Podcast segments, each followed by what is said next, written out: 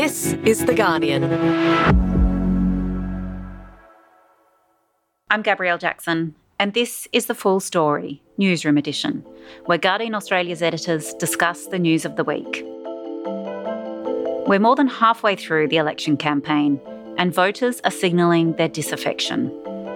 Labor and the Coalition are on track for their lowest ever primary vote, as minor parties and the Teal independents battle to woo voters across the political spectrum. The government and some sections of the media have issued dramatic warnings about the consequences of a minority government. But are these scare campaigns backed up by the facts? Today, I'm talking to Editor in Chief Lenore Taylor and Head of News Mike Ticher about turning away from the two party system and a potential hung parliament. It's Friday, the 6th of May.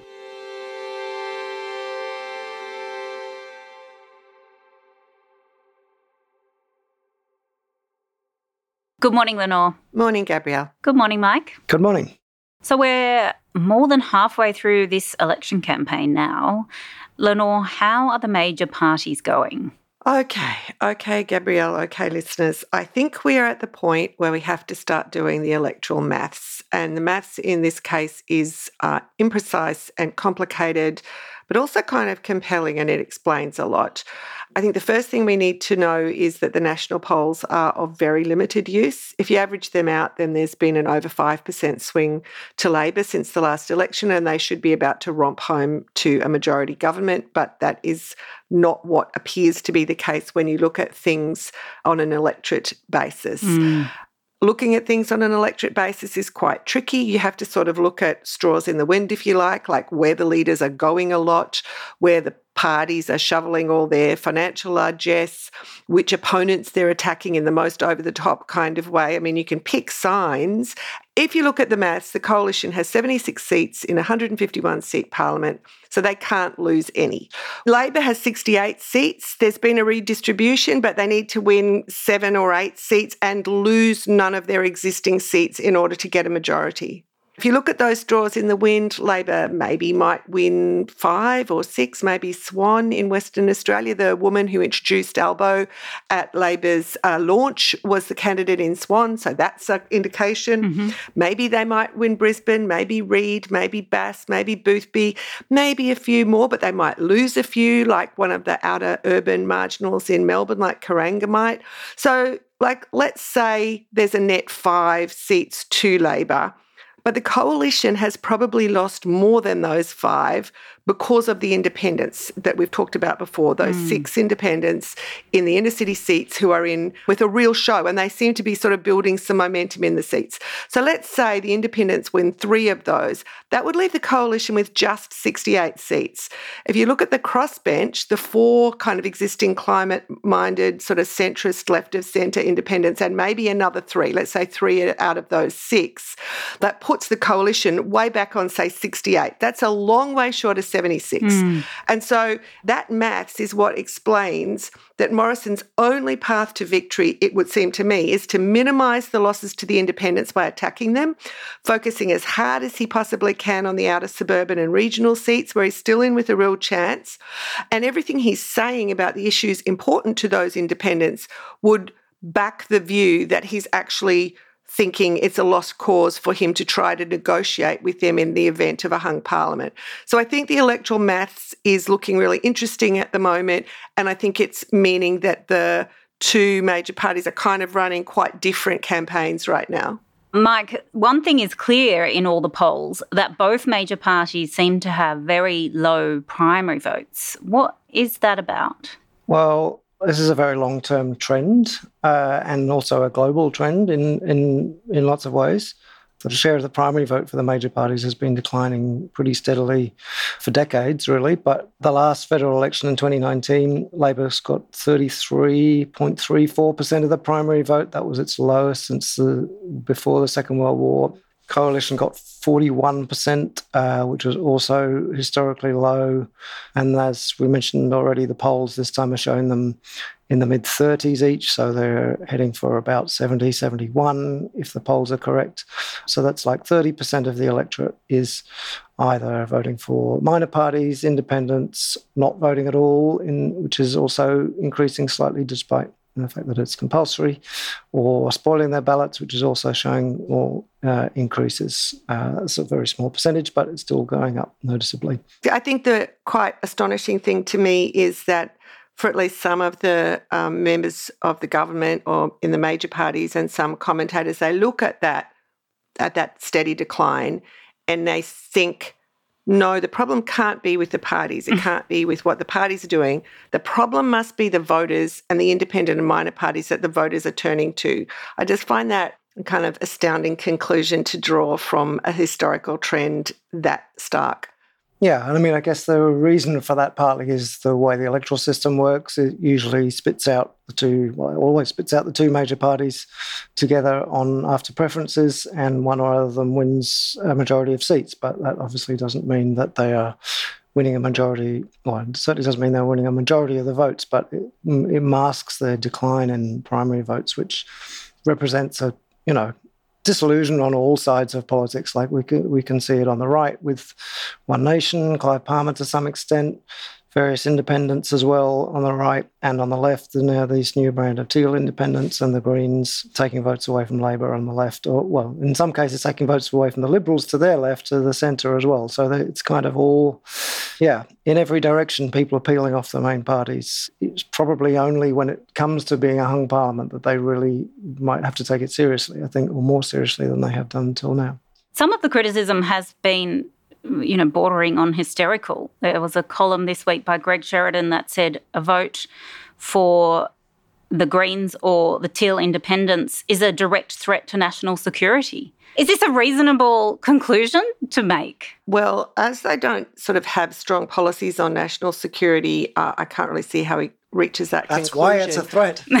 but, the, but the most extraordinary conclusion he reached, as far as I was concerned, was that it was undemocratic, that they were exploiting compulsory preferential voting in a way that was undemocratic. He said when preferential voting worked, it forced every voter to choose between one of the two main parties while registering a protest vote along the way if they liked. The Westminster system relies on a party or coalition hammering out internal compromises to present a coherent program single issue independents are the absolute opposite of this. Now, I just feel like that's an extraordinary lack of understanding of preferential voting. Mm. And I would recommend to him Matilda Boseley's Voting 101 on the subject. but but also an extraordinary lack of understanding of the Westminster system, which requires only that the government is chosen by the democratically elected lower house and has the continuing support of a majority of members of the lower house. There's no mention of parties, not there, not in the Constitution. And we've had minority governments that function perfectly well before, Julia Gillard's being a case in point. Multi party coalitions are a norm in many democracies around the world, including in countries like New Zealand. And in our own system, governments of all persuasions have had to negotiate with independents and minor parties in the Senate. And they haven't always liked it, but they've managed to get legislation through nonetheless. It sort of got under their skin, but they've done it. And I just feel like the idea that people using preferential voting the way it's meant to be used to go for parties that they actually are inspired by, the idea that that is somehow undemocratic is quite astonishing to me don't the Liberal Party and the National Party have to negotiate to govern as a coalition? It's literally called a coalition. yeah. you know, I keep hearing members of government saying that a hung parliament is so terrible because Julia Gillard's government, as you just mentioned, Lenore, was absolute chaos. I mean, you were there. How fair is that assessment? Well, it was a bit chaotic, but it wasn't the independents' fault. That was Labor's own work. It was all the stuff they did to themselves. Actually, in terms of getting legislation through, it was pretty efficient. And our own Nick Evershed actually looked at the data and looked at how many bills were passed. And Julia Gillard's government was the most efficient in passing bills. It was better than any other government ever. And he's just redone the data and it was better than the Morrison government. So any chaos at that time, I mean, it was difficult. They had to talk to people, but they had you know, a variety of independents who approached their task with goodwill and application to the detail. And they managed to pass a lot of big reforms the NDIS, Child Abuse Royal Commission, a carbon price, education funding, paid parental leave. Like that government was not chaotic and was not ineffective. I think a lot of the judgments at the time have to be looked at with the benefit of hindsight and looking at the way politics has developed since then, and whether the intervening years where we've seen three different Liberal prime ministers, I don't think you could argue that that period has been any less chaotic or dysfunctional or has, you know, endeared the electorate to the way politics has done any more than the hung parliament mm. period. It hasn't said to people, oh God, that was so terrible. I must vote for the major yeah, parties now. Please bring back the stability of the Abbott, Turnbull, Morrison years. And Mike, there are independents in Parliament now. What do we know about what they have achieved? Obviously, it's much harder for independents to achieve much when they do not hold the balance of power, when they are not aligned with any particular party. They're just voting uh, as legislation comes up, have to pay, the power to put forward their own private members' bills, but they're very unlikely to succeed when the government has a solid majority. But nevertheless, I think they have been a good influence generally on Parliament, or an independent like Helen Haines in Indi, for example. She introduced a bill for federal integrity commission. Zali Steggall, of course, introduced the Climate Act. Obviously, they were both unsuccessful, but it's not just about what legislation gets passed. It's about the whole tenor of Parliament. It's about changing the conversation. That's why the Sheridan argument is so silly in a way, because no one expects, if they're electing a, an independent, no one expects them to have a national security policy. They'll vote on any legislation that affects national security or talk in debates on, on national security in the way they see fit. But no one expects them to be running the policy or costing their policies, which was another of the complaints that he had that none of their policies were costed.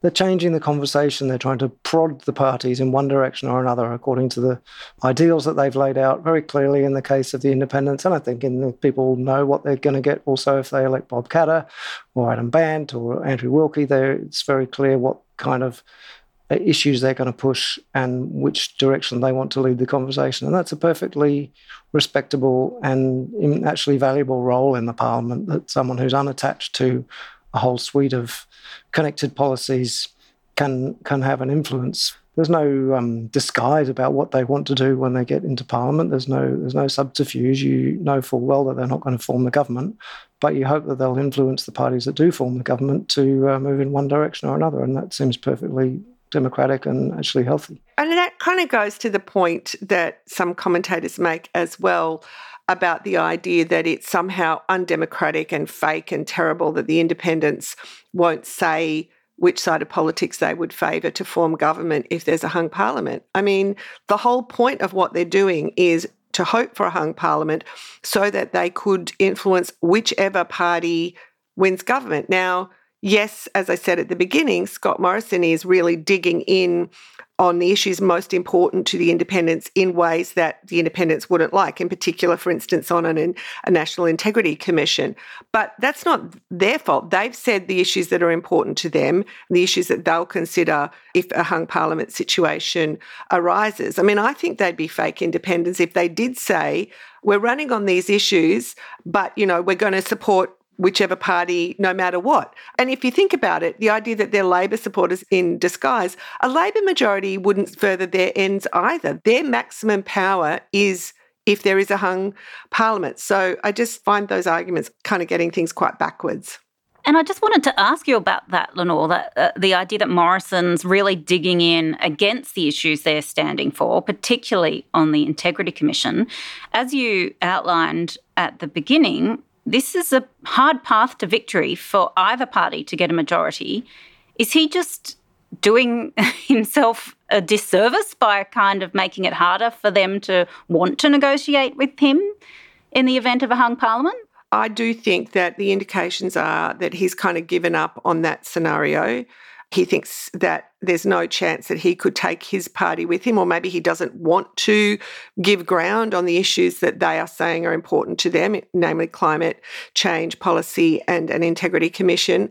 And so his only path is to win enough other seats in regional Australia and the outer suburban marginals. And so, you know, it's sort of neither here nor there. He can dig in on these issues because he's sort of given up on that route to forming government. It's odd though, isn't it? Because you you wonder if there is actually a real groundswell of opinion in those seats that is actively opposed to an integrity commission or you know more transparency in politics or uh, politicians being you know given an easier ride when it comes to integrity issues i mean you can see that there is a definitely a obviously a push for it in the seats where the Teal independents are standing. Uh, I don't think he's doing it for that reason. I don't think he thinks it's a vote winner in mm. the hmm. outer uh, urbans. I think he just thinks he doesn't have to pander to the Teal independents because mm. he's not going that way anyway. But he's making a, he's making a very active.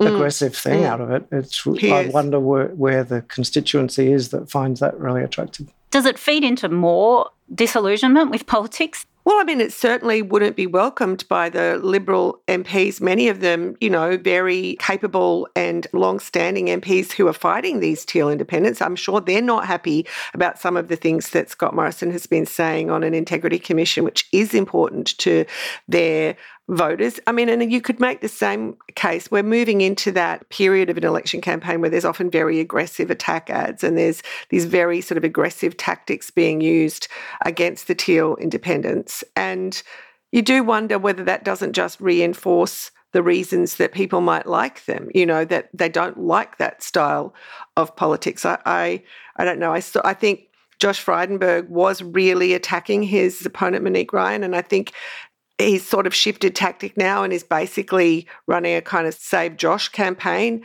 There was a super soft piece in every News Corp tabloid on Sunday saying how he was in the fight of his life and warning his electorate they couldn't vote against him and keep him, which you know, I think that probably already worked out. So, you know, I think those Liberal MPs under threat really have to make a judgment about how they fight independents if the thing that people find appealing about the independents is that they do politics a bit differently. Mm. And the integrity attack also points up the difference between the federal and state governments, where we've seen New South Wales Premier Dominic Perrottet, who no one would accuse of being a sort of on the left of the party by any means, has come out and said very, you know, very concisely and clearly that he's in favour of the New South Wales ICAC and that he doesn't think the attacks on it have any substance. So again, fail to see how that is really a great look for Morrison. We've talked a lot about the Teal independents, but there are other minor parties that voters are turning towards. Who are they, Mike? Well, I guess the main one that we're very familiar with is the Greens, who there was a poll this week that put them at a quite surprising 15% of the vote. Uh, I would surprising and possibly inflated. Well, you would definitely wouldn't want to lay too much stress on just one poll, especially one that is uh, quite a large outlier to all, all the other ones, which have them more like ten. But they have hopes of gaining at least one more lower house seat. Some they're focusing quite heavily on Queensland, where they're looking at one seat held by Labor, Griffith. They are also targeting Richmond and northern New South Wales, and they're looking at a couple in Victoria as well, held by Labor and then also Brisbane and Ryan in Queensland held by the Liberals, and perhaps some inner city Melbourne ones, although less likely. I think probably the Queensland ones are their main hopes. But um, if the major party vote share continues to decline, as it seems like it will do from the polls, then you would expect the Greens to pick up at least some of those disaffected voters, and that might well lead to them getting good Senate results or even winning at least one more lower house seat. I think the Greens are quite bullish about their chances in Griffith, which is held by Shadow Minister Terri Butler. I think she's only got a margin of about 2.8%, and they've got a very strong sort of ground game in that seat. You know, I don't have any information about whether their hopes are well founded, but I know that they they really think they're in with a shot there. So then there are a couple of other independents we should also mention who are a chance of winning lower house seats. Uh, a strong chance in the case of Rebekha Sharkie, the sitting member for Mayo in South Australia. And interestingly, although she is backed by Climate 200, as many of the so-called teal independents are, she has come out uniquely, I think, and said that in the event of a hung parliament, she would be likely to back the government on the basis that they are the outgoing government, it seems, mostly. And then there's, as well as Bob Katter, also sitting member and also likely to be returned in Kennedy.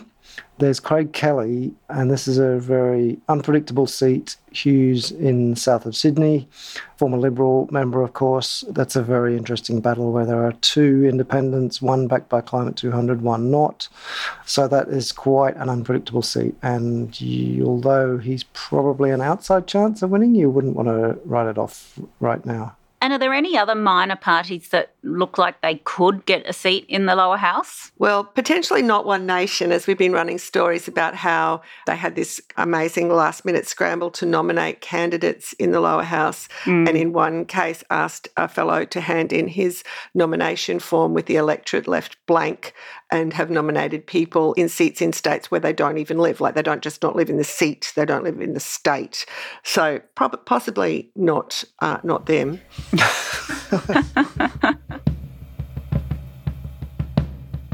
Next, broken records and broken promises.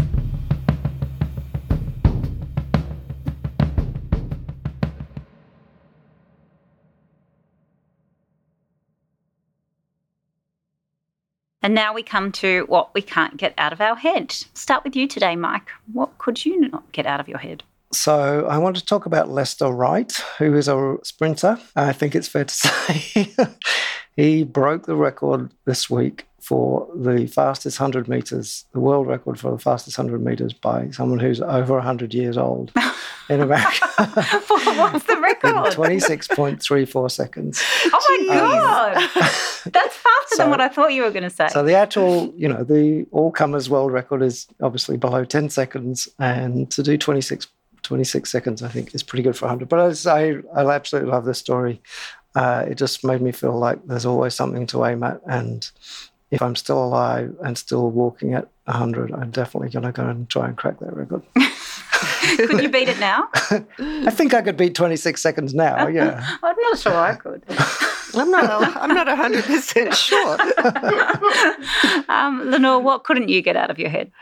Um, so mine goes back to the conversation we've just had, and it was a story in the Sydney Morning Herald this morning, an interview with the Prime Minister, where he was asked about um, an uh, ICAC, a federal ICAC or corruption commission, and his answer was just so extraordinary. I've been thinking about it a lot. He said that members of parliament are accountable to voters, and so they should be able to allocate funding for community grants or infrastructure or whatever they like without undue fear of being investigated by public servants. Because if they did, it would disempower elected representatives to do the things that are needed and they can't just hand government over to faceless officials to make decisions.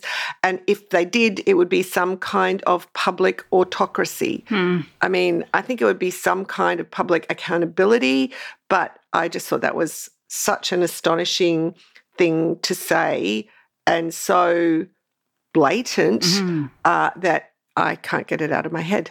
Yeah, and we wonder why people aren't voting for the major parties, huh? Hmm, refer previous discussion. Um, so we're not going to go near the raw chicken curry. well, you can do well, the raw chicken curry if you want to. But, um, I, but yeah, I have a disturbing picture in my head, which I really wish I could get out. But it's the raw chicken curry. Like, there is no way that chicken was cooked. Look, I can't. It didn't look like it was cooked, but it looked like it hadn't even been near a heat source. It could have just been the light bouncing off the, the chicken. I think it was marinating, waiting for the hot pot. Uh, okay, well, thank you so much for joining us today, Lenore. Thanks, Gabs. Thanks, Mike. Thanks a lot.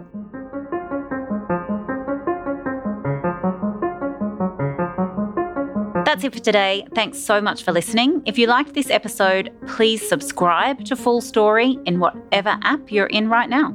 This episode was produced by Miles Herbert and Camilla Hannon. The executive producers are Miles Martignoni and me, Gabrielle Jackson. Jane Lee will be back with you this afternoon on Full Story for Campaign Catch Up. We'll see you then.